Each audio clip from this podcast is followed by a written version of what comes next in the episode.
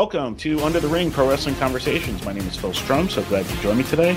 My guest today is a unique performer in pro wrestling. It's former UFC competitor and current pro wrestling standout, Filthy Tom Lawlor.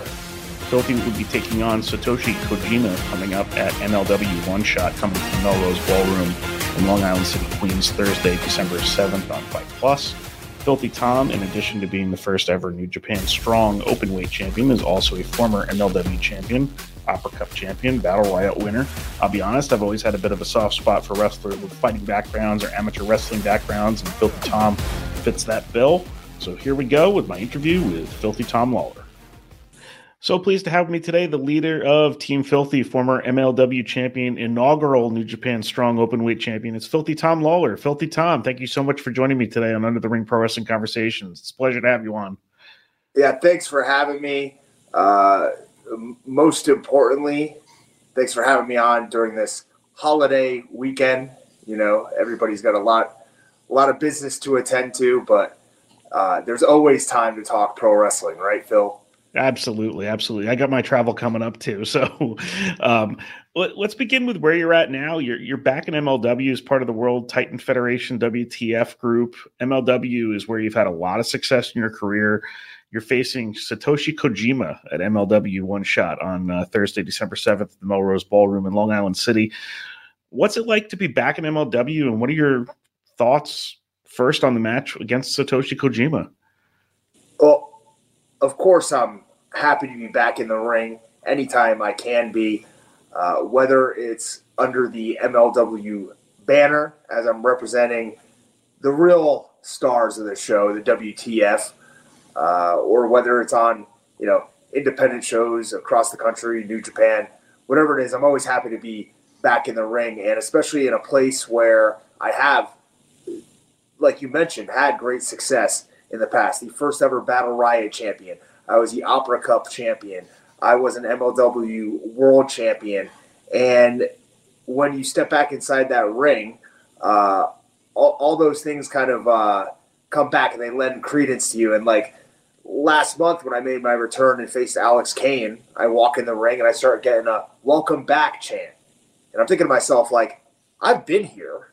Like, I've wrestled in this arena since the last time I wrestled for MLW, but the MLW fans, uh, I guess, you know, recognize that it was a, I guess, not a changing of the guard, but a, a return uh, in a lot of ways, a return home. And uh, like I said, I'm happy to be back.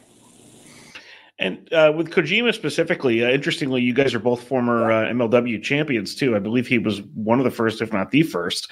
Um, what is he like to wrestle? I believe you uh, stepped in the ring with him a couple years ago.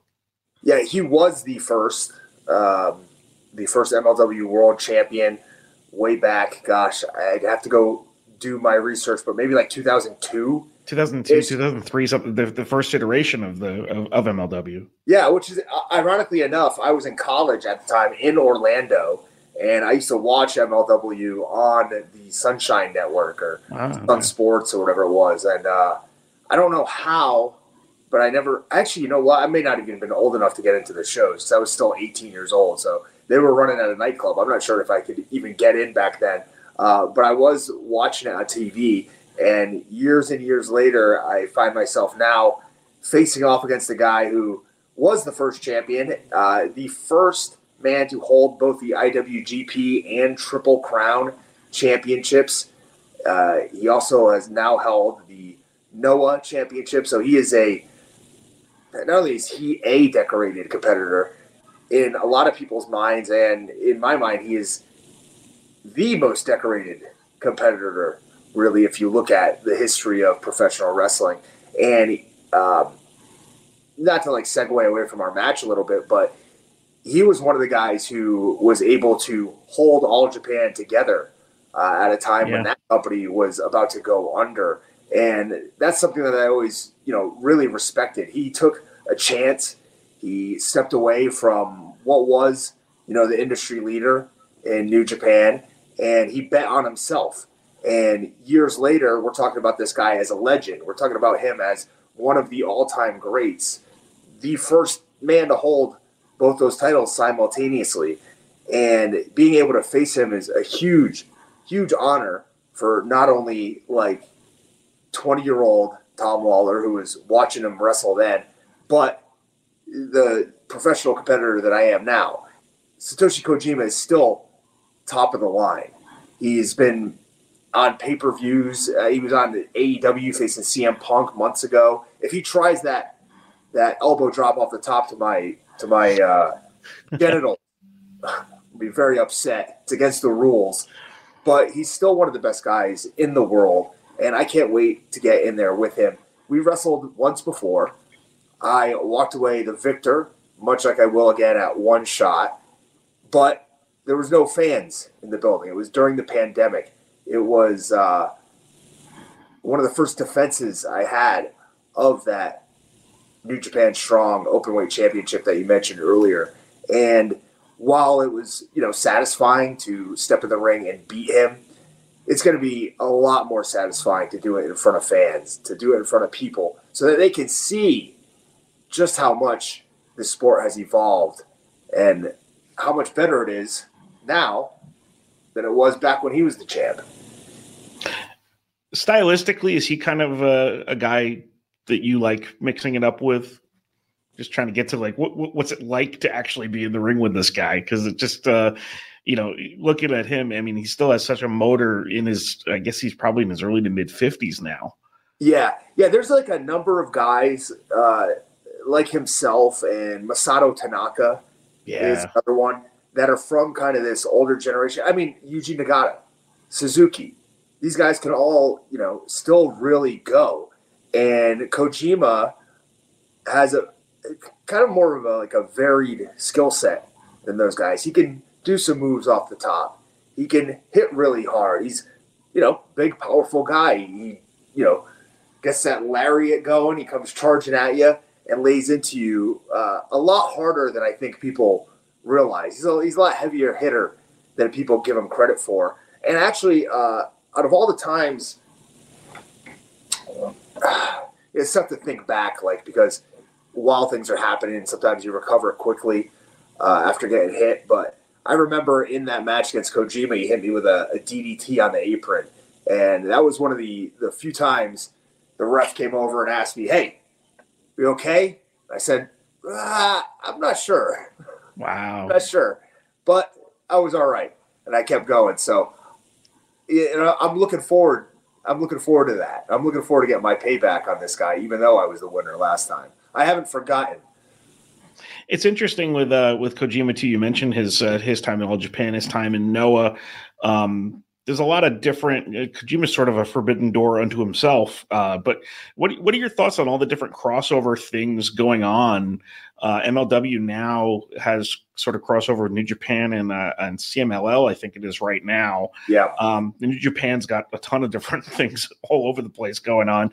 And you know, you were the first strong openweight champion. You were somebody who was a focal point of that show for for quite some time. What you know does this kind of open doors for somebody like you is it just just is it fun to have just sort of a different types of matches in your lap at all times yeah absolutely it keeps me on my toes for sure uh, if you watch what's been going on in uh, new japan just generally over the past few years you know i'm the leader of team filthy. I have my own squad of very reputable jocks i would say that have my back. Uh, but here in MLW, it's quite a different crew that I'm teamed up with with the WTF. And as a, I hate to use the word performer, but as a performer, that's kind of something that I enjoy is being able to, you know, dip my toes into different characters, so to speak. And, um, you know, that's one of the things I enjoy about wrestling for different companies, for different promotions, is I can try things out maybe they work, maybe they don't. But you know, uh, eventually it all kind of works towards a, a finished product. So um, I don't know if I even answered your question or what the question was there. It was about the different stuff with the New Japan and MLW, all the different yeah. crossovers and stuff like that, having different opponents. Um, I would I, uh, go ahead. I, I am very much a fan of intermingling of wrestling styles, of wrestling companies. Um, there are a lot of matches that'll just never come to fruition because guys, you know, won't cross paths. Uh, maybe their companies won't do business together. And, you know, we're only on this planet once, right? I think if you have a chance to do something to make something happen, that you should, you know, do your best to do that. I understand business is business. We're not going to see, you know, the WWE working with uh, AEW, you know, in any sort of capacity as co-promoters or anything. Um, but there is room, I think, for working together with promotions outside of the home country, especially New Japan. You mentioned has done a good job of not only fostering relationships here in the U.S. with AEW, Impact, MLW. Basically, they're friends with everybody. Yeah. But you know, there's also relationships they have in England, uh, CMLL. Uh, there's a like an Asian conglomerate of companies that they are now kind of spearheading in the in the Asian market. So um, I think that's all awesome, and I would like to be involved in it as much as possible.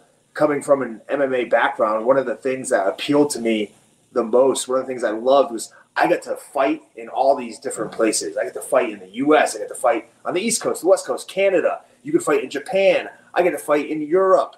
Uh, I get to travel the world because of this. And anytime that the opportunity opens up for somebody to do that in professional wrestling, that's awesome. And I want more of that. So I'm all for it. I had uh, Rocky Romero on not long ago. Uh, I think it was it was before they did the Forbidden Door show uh, with AEW New Japan, and we were just talking about how that crossover type stuff has always just sort of been built into the DNA of what New Japan is as a company. Because if you go back into the, I mean, when I started watching wrestling in the '80s, it was uh, it was actually the WWF that was uh, partnered with New Japan oh. back then. So you know, you got Tiger Mask and the Dynamite Kid at Madison Square Garden dropping in like they're space aliens from outer space in front yeah. of a crowd that's only seen like Ivan Putski. So you know, it's well, just... I mean, not only that, but like before that, they're working with martial artists from all over yeah. the world. You know what I mean? They're doing mixed rules fights. Uh, so yeah, definitely like New Japan working with outside companies. I mean, there was even instances in which they would have shows and there would be all Japan and New Japan guys still on the same kind of joint shows, maybe not working together with each other, but you won't see that happen in the U.S. Uh, nowadays, right? One of the hottest things over the past year was because Noah and New Japan decided to kind of go against the grain of what they usually do, and they let Okada and Kiyomiya go yeah. after each other in a brawl, and everybody was talking about it afterwards. Um, so I think it, it usually, hopefully, you know, best case scenario ends up being beneficial for both companies, but in the least, it usually ends up being good for the fans. So. Yeah, to me, I always just say that uh, each company's imagination is the only thing that's sort of limiting them from from creating. I, I, I, I would personally like to, in my lifetime, see the time where WWE is actually crossing over and doing all of that stuff too. Because why not? Like, what what what does it hurt you? You know, it's business, so whatever. But you know, that's uh, that's just kind of what I think about it. Um, I've had the pleasure of seeing you live in both MLW at the Melrose and also the New Japan shows uh, last year at the Palladium in uh, in Times Square, the the Halloween uh, weekend shows too. Um, sorry, Phil. sorry to uh, cut you off there, but I'm also sorry that I did that to your eyes last year. That you had to watch me wrestle in a nun outfit. but it, it, was my birthday that weekend too, so that was a good uh, that was a good uh, couple of shows to go to. I, I enjoyed those. Um, you're a unique talent. You're you're my kind of wrestler. Honestly, I like always like sort of the the fighter, you know, amateur wrestler types. Um, you stepped into MLW pretty much as soon as Court Bauer brought the brought, brought the company back in 2017, and you were a regular pretty much until you left. What do you like about the matches and the stories that you're able to tell within that uh, company? The th- the thing about the matches is this is an easy question because we were just talking about this, right? There's a number of different styles that you see in MLW. I could I could name like the roster, and there's going to be while there may be similarities between some of the guys, they're far from carbon copies of one another. you're not going to see the same style of wrestling from one guy to another. Even let's use the second gear crew, for example, right? Mance Warner, Matt Justice, Manders, all tough guys. You know what I mean? Hard working, blue collar looking guys, but they don't wrestle alike whatsoever. You know what I mean? Right. Mance has the old Southern style. He's got a lot of dirty tricks. Matt Justice is insane. You know, he's uh, like ECW incarnate here in 2023. And then, you know, Manders is a cowboy powerhouse. So while you'd think that those three guys would have, you know, something in common, they really wrestle almost completely differently. Look at the WTF. Matt Cardona, myself, you know, uh, we couldn't be further further apart.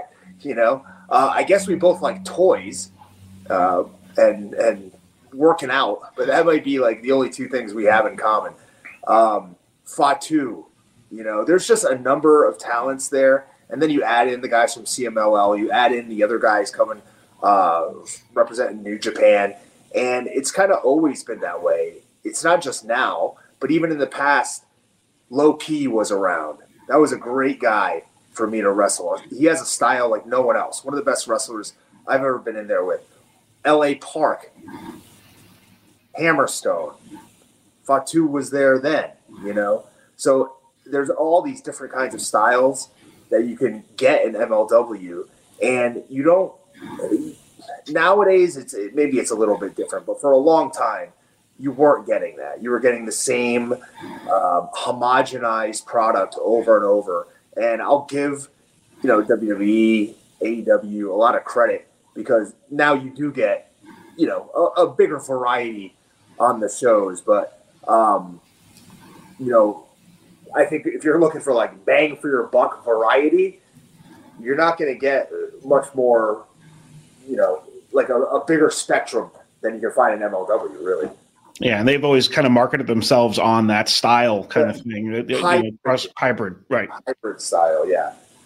Um, your time in New Japan Strong led to you competing in the G1. Uh, what is it like to compete in the G1, and what are the ups and downs of being in that? The biggest downside is that I didn't make it back this year. To be honest, I have nothing bad I can say about the G1 except for the fact, I mean, it beats you up. I don't think anybody can watch that and not, you know, realize that. But I had the absolute time of my life for 40 days being on a bus surrounded by nothing but wrestling, you know, in, in a in a foreign land, and I would go, I would go back and relive those 40 days of my life, you know, every day if I could.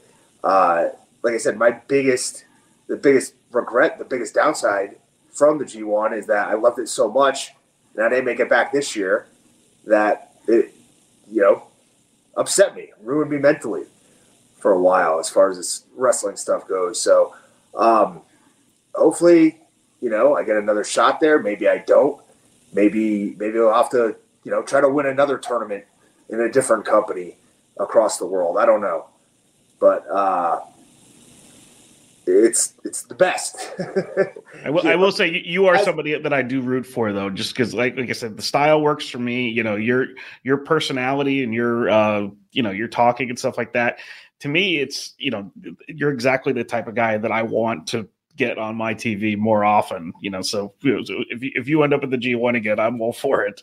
Do yeah, like, I would love honestly too. Like I never got a return match for the Japan Strong open weight title. I never got a, a, a, shot at that belt again after holding it for over a year after being the first champion. And now that belt's going to be swallowed up into some bizarre triple crown. So I'll yeah. probably never get another shot at it.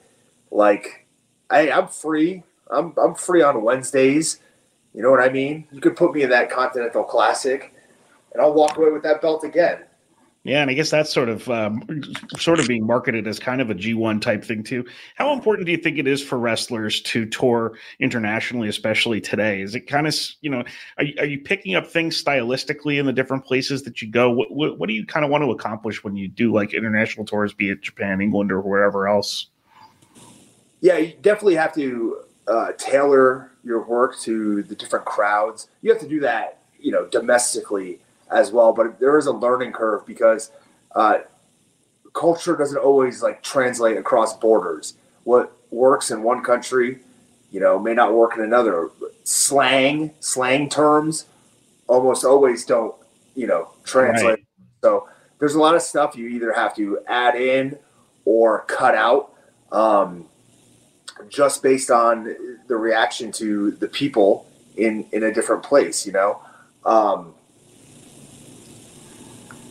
it was bizarre because i was there the g1 was still during like the semi pandemic so it was clap crowds and right. then I, when i went back there was like some cheering a couple of the times and then you know you go back now and it's you can do whatever you want.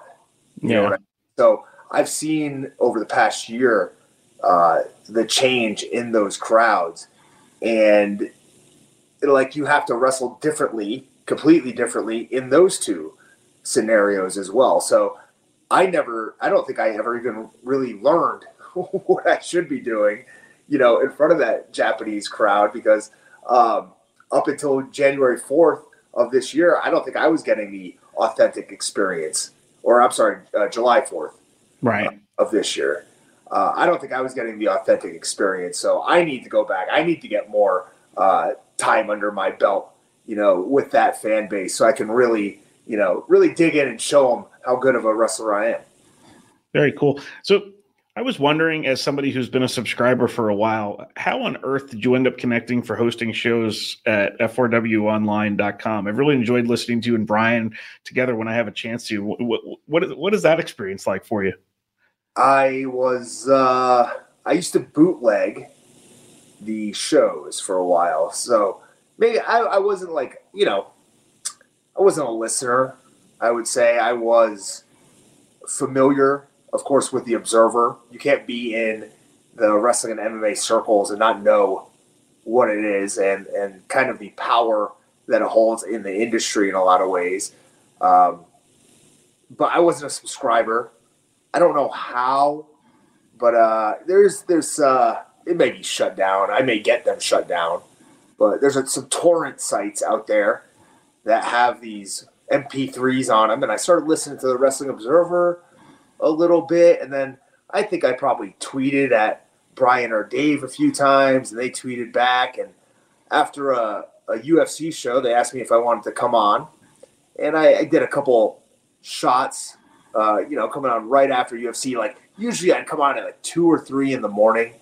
That's no joke. That's when they used to record. I think they've kind of moved it up a little bit, but I would. It was the worst waiting up all night to do those shows for a 10 minute guest spot. Um, but once, uh, you remember Todd Martin? Yeah. Once his show went away, I think there was more money in the bank for them to spread around. And at the about the same time, um, I attended WrestleMania at in Santa Clara, California, which was a great show. And I went to the ROH Super Show, or maybe it was a WrestleCon Super Show before that. And uh, Craig Proper recognized. Mm-hmm. He said, "Hey, come over here. I want you to meet my son," which actually ended up happening to be Bryan, who was standing there.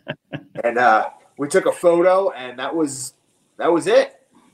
That was it. That was that was history. It's all Craig's fault. Blame him. Very good. Would you like to keep doing that kind of stuff? You seem like you'd have the personality for com- commentary, whether it's MMA or pro wrestling. Is that something you have at least uh, dabbled in or, or, or, would consider trying down the line? Yeah, I've uh, unfortunately the pandemic kind of put a little bit of a kibosh on it, but I was doing commentary consistently for CES MMA, which mm. is uh, one of the top promotions up in the Northeast, and it's a New England company uh, based out of Rhode Island, but they put I don't even know, probably 20 guys into the UFC uh, from this regional promotion. So I was I was loving doing the work there, but the the pandemic kind of you know took that down. Um, I was also hoping, and maybe this will happen in the future, but I think I should have at least gotten a, a one-on-one contest with Walker Stewart to decide who was going to get this New Japan commentary gig. I would I would have preferred, you know, instead of them just hiring him because he's got a great voice, make him do a shoot fight against me. You know, maybe a, a, an academic decathlon. We'll see if he knows more wrestling than I do. Um, but eh, yeah, I love I love to talk. So put me on the mic anytime. You know, for me, it's just get you in the ring, get you in the mic, whichever which way we're going to get you out there. Because it, it seems like you do study. Like, I mean, you can't help but be on the things that you're on and not know what you're talking about. So, yeah, I was. Uh, uh I I don't talk about it as much as I should, but I absolutely love MMA. And one thing that I think sucks is MMA coverage. I just think it's like non engaging. There's so many great storylines and uh, personal issues, and there's just so much drama in real life that happens in mixed martial arts that these guys should be like these are real life pro wrestling angles playing out in front of us and that sort of stuff really isn't brought to the forefront i don't think or at least not um, not at least for like undercard fighters. You know, I as a perennial uh, prelim main eventer, I always have a, a soft spot for the guys who you know have a good story that maybe the fans aren't going to hear about uh, because they're not a world champion, because they're not getting tons of interview time, uh, and hopefully in the future, if I can do like anything in the world of broadcasting or journalism. It's to help those guys. You know, really, that's kind of my goal. And and you you know a lot, a lot of your presence on social media too is is is kind of sticking up for fighters and uh, making sure they get protected and stuff like that. I, I you know you were very vocal about the USADA no longer doing the drug testing for UFC. And also, you know, I saw you yeah, talking about a little bit about. Go ahead. It doesn't mean that that whatever they're doing now is going to be a better system. You know mm-hmm. what I mm-hmm. mean? Uh, after dealing with USADA and Jeff Novitzky, I wouldn't I wouldn't trust putting him in charge of a, a drug testing program. You know what I mean? Just based on some of the stuff, like some advice he gave me nonchalantly, which was completely wrong. Like, you know, I wouldn't I wouldn't trust any of these guys. I wouldn't trust an outside source. I wouldn't trust, especially not an inside source with this sort of stuff. So while you know I may be anti USADA, I'm also you know like anti whatever the UFC is doing for drug testing too. I'm sure. Yeah, pro, pro common sense, but you also uh, I saw you mentioning about the PFL Bellator deal too. You feel that that's a, a, a positive now, at least for competition within the the sport. I think so because I think without the PFL stepping in, and they kind of talked about this. Uh, Donn Davis talked about this yesterday I think the other alternative is maybe that Bellator just no longer exists at all. Right. You know, and it kind of floods the market with a ton of free agents, which you would think could be good, but also could be really, really bad for the fighters. So after hearing, uh, listening to what uh, PFL management said, that they, you know, plan, their plan is to bring over 250 fighters now and pay these guys. Well, I don't I can't see too big of a downside with that. I'm sure there's guys under PFL contracts who are going to want out of that, who are not going to want to fight for the PFL, who are not going to want to fight. Uh, I'm sorry for for Bellator. Um, you know, maybe some of these guys will want to go to Rizin instead. Uh, but I think this is only a positive for mixed martial arts, and like this is also going to be compounded with this big uh, court case mm-hmm. that's going on. You know, this big lawsuit uh, by Robert Maysey and uh, the MMA Fighters Association that's been going on for a few years. There's a lot of movement going on in the MMA world, and uh, it's exciting not only as like a fan but also as somebody who's been on the inside and uh, you know making a lump sum at the end of the day yeah. when all said and done. So uh, I, like I said, I love I love mixed martial arts, and I wish it got more coverage. So. Yeah, and similarly, a lot of moves happening in pro wrestling all over the place too, but probably not enough time to cover all of that uh, in a short I mean, uh, podcast just, format. Should we just be combining them really at this point? I mean, the UFC and WWE have combined into one company. Are they really that separate of you know entities that we should be look at? I mean, I mean there are differences, sure, but yeah. You know, we're all selling conflict at the end of the day. Yeah, and I will say that Under the Ring is associated with Wrestling Junkie, which is an offshoot of MMA Junkie. So check them out for your for your news, not me. but uh, no, it's a good it's a good situation, and uh, I'm glad that we're doing it. But uh, we're going to move on to something we call the three count now. It's going to be three quick questions and your answers. Uh, number one, if you had to show someone three filthy pro wrestling matches, what would you show them and why? Uh, I would show them my match against Zack Sabre at the Capital Collision show uh, from this year. As far as professional, like no BS pro wrestling, guys trying to win using holds and submissions and strikes. Uh, I think that may be one of the top matches that I've had in my career. A few months ago, I had a completely different style of match against Jake Something Speedball Mike Bailey and the recently signed to uh, developmental deal Jay Malachi mm. at the Deadlock Pro Wrestling event. Uh, it was a four way for the Carolina Classic tournament finals, and it's about a 30 minute match, non stop action. Uh, a lot of times, you know, sometimes I work at a little slower pace, uh, but this one is you know, a, a stark contrast from that. So one of the most action-packed matches I've ever been in, and uh, I mean, honestly, like all three of those other guys are awesome. You know, Jake Something's phenomenal. Speedball, I watch him all the time. As far as my money goes, one of the top five pro wrestlers in the world. And I, am feeling Jay Malachi is going to be a guy that a lot of people hear about uh, in the future. And the last one, I'll say myself versus Toru Yano from the G1 Climax last year. Where else are you going to see two Sister Act DVDs in one match? Where else are you going to see a wig get snatched off somebody's head, leading to a roll up spot? It was just uh, something I looked forward to for a long time.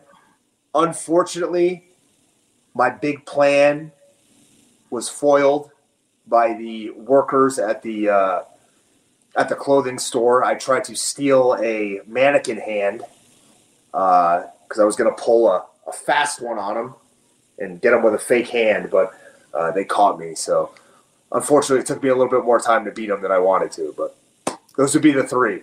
All right, very good. Uh, second question What's the best and worst part about living in the Ultimate Fighter house? Free food. 16 dudes. Those are the best and the worst right there. there you go. and then the uh, the last question um, I was going to ask if you were a Wrestling Observer Hall of Fame voter and if there was a c- candidate you were pushing for who's not in, and, and how fun is it to kind of research some of that stuff? Oh, I am 100% of the mindset that Nikki Bella should be in the Wrestling Observer Hall of Fame. I think the long lasting impact that she had from Total Divas, uh, from Total Bellas, yeah, I mean, I think it's a no brainer. You know what I mean? Um, she was the face of that. I, I to say division, but really of woman in the company for a long time and brought in so many viewers outside of the wrestling world. I can't tell you how many girls that I tried to date in the past that watched that show and didn't watch wrestling.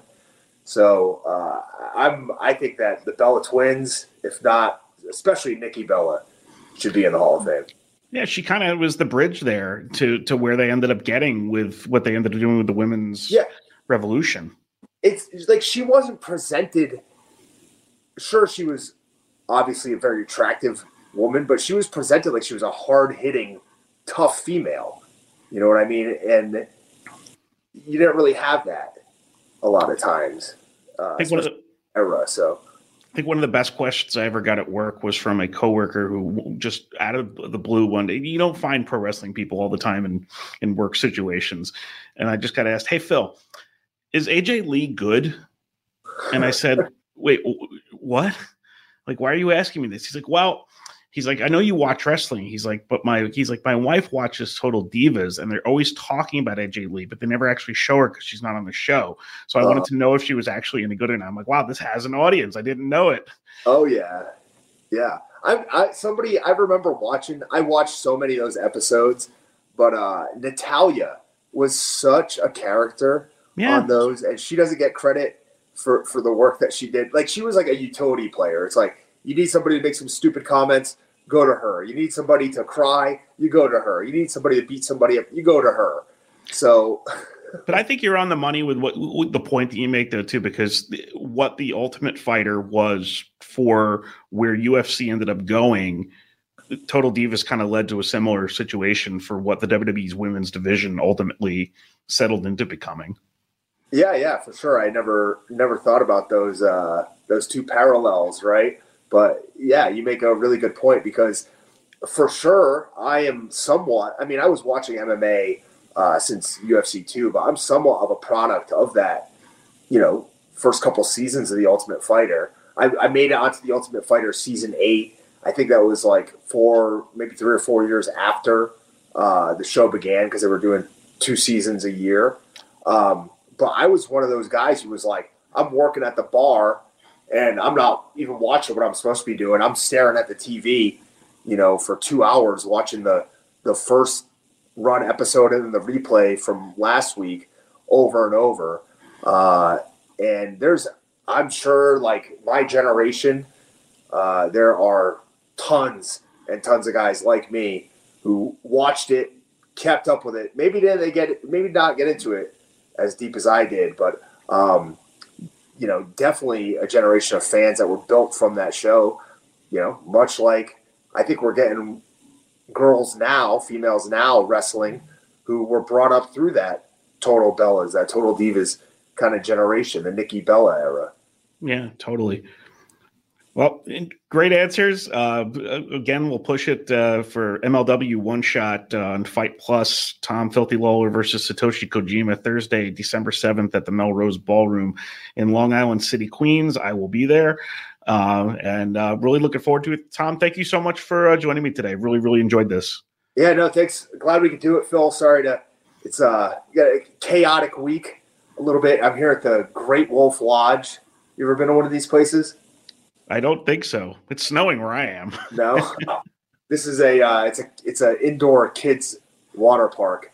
Oh, very but, nice. Very yeah, cool. I've already had to push some push some parents out of the way on the slide and stuff. So awesome. Might be a long week for me.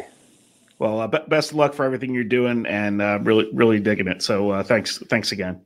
Yeah, thank you. Please say uh, come say hi to me in New York. Thanks again, everyone, for joining me today on Under the Ring Pro Wrestling Conversations. I'd like to thank Filthy Tom Lawlor for joining me today. I also want to thank Court Bauer and St. Laurent from MLW for their assistance with this. Follow me on Twitter and Under the Ring for the latest guest announcements, and have a great week, everyone.